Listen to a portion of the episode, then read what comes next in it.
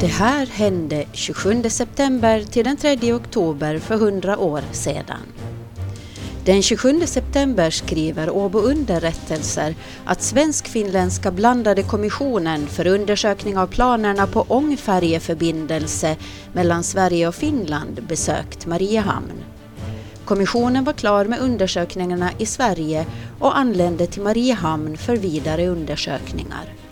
De möttes av bland annat landshövdingen William Isaksson. Landshövdingen betonade hur viktigt det var för Åland att färjan skulle anlöpa Åland. Han föreslog Klemetsbymaren i Lumparland som lämplig angöringspunkt. Kommissionen ville inte uttala sig mer om förslaget än att då skulle endast människor och post få använda sig av färjan. Att lasta på och lossa last skulle inte komma på fråga. Åbo underrättelser berättar att tidningen Uusi Suomi tagit upp amnestilagen till principiell granskning. Uusi Suomi anser att det är på sin plats med en lag som ger strafffrihet för dem som samverkat med motparten under ett krig. Men det är tveksamt om det är ändamålsenligt eller nödvändigt att avbryta rättsprocessen mot Julius Sundblom och Carl Björkman genom speciella lagstadganden. Det kunde räcka med att benåda dem. Uusi Suomi tror inte det blir angenämt för herrarna att bli föremål för en offentlig diskussion i samband med att lagen ska behandlas. Vi fattar icke heller varför det icke skulle vara angenämare för nämnda herrar att befrias från straffet genom enskild benådning. Ärendet kan även på den senare vägen bringas till slut samtidigt som den övriga slututredningen av Ålandsfrågan sker. I tidningen Åland den tjugoåttonde september skriver man att regeringen lagt fram ett nytt förslag om språklagarna. I förslaget skriver man att de från svenskspråkigt håll inkomna anmärkningarna är befogade. Därför har man lämnat in ett nytt förslag så att bägge språkgrupperna ska vara nöjda. Utan att överhövan betunga någondera. Åbo underrättelser skriver den tjugonionde september att förslaget till amnestilag förväntas bli färdigt under veckan. Det ska överlämnas till riksdagen i början på följande vecka. Den här dagen citerar Åbo underrättelser också Hufvudstadsbladet som går i polemik med Uusi Suomi om amnestilagen. Hufvudstadsbladet tror inte att en lösning där man skulle låta högsta domstolen döma Julius Sundblom och Carl Björkman och sen benåda dem skulle vara bra för grannsämjan. Ett nytt utslag i frågan skulle både i Sverige och på Finland driva upp hela det förra rabaldret och i onödan upphetsa sinnen som redan håller på att lugna sig, skriver tidningen. Hufvudstadsbladet menar också att man bara blir benådad om man ber om det. Och det har Sundblom och Björkman redan sagt, att de inte begär benådning för då erkänner de att de begått ett brott. Även Helsingfors-tidningen Helsingin Sanomat stöder tanken om en amnestilag för Sundblom och Björkman för att få ett snabbt avslut på Ålandskonflikten. Lördagen den första oktober rapporterar Åbo underrättelser att förutom Finland, Danmark och Sverige har även England, Frankrike, Tyskland, Italien och Estland utsett representanter till neutraliseringskonferensen i Genève. Lettland och Polen har ännu inte meddelat vem de skickar. Konferensen planeras inledas den tionde oktober.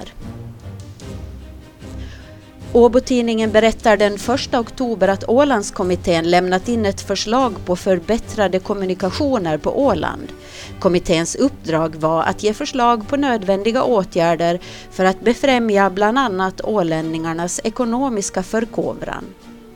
Man beslöt att lämna frågan om en bro över Färgsundet på framtiden och istället anskaffa en motorfärja till sundet med tillhörande anslutningsvägar och hamnarrangemang. Trafiken över Marsund behövde också förbättras. Där föreslog man enligt tidigare planer en bro mellan Eckerölandet och Öraholme och en väg över Öraholme. Dessutom skulle en motorfärja och två färgfästen anskaffas. Flera andra förbättringar föreslogs också och kommittén föreslog dessutom att man köper ett muddringsverk till Åland för att utföra alla dessa landskapets allmänna satsningar. Den första oktober skriver tidningen Ålands ledarskribent om Nationernas förbunds förestående konferens om Ålands neutralisering. Skribenten befarar att konferensen går med på Finlands vilja att befästa Åland. För Ålands folk skulle det bli en ny bitter besvikelse om neutraliseringskonferensen i Genève i den blivande internationella traktaten om Ålandsöarnas militära neutralisering skulle inryckas en punkt som berättigade Finland att hålla militär på Åland. I Åbo underrättelser den andra oktober kan man läsa om förslaget att göra Kastelholms slott till Ålands museum. Förslaget kommer från åländskt håll och tidningen har frågat arkeologen doktor J. Rinne om idén är genomförbar. doktor Rinne såg inget hinder för det eftersom slottet stått tomt sedan det inte längre används som spannmålsmagasin.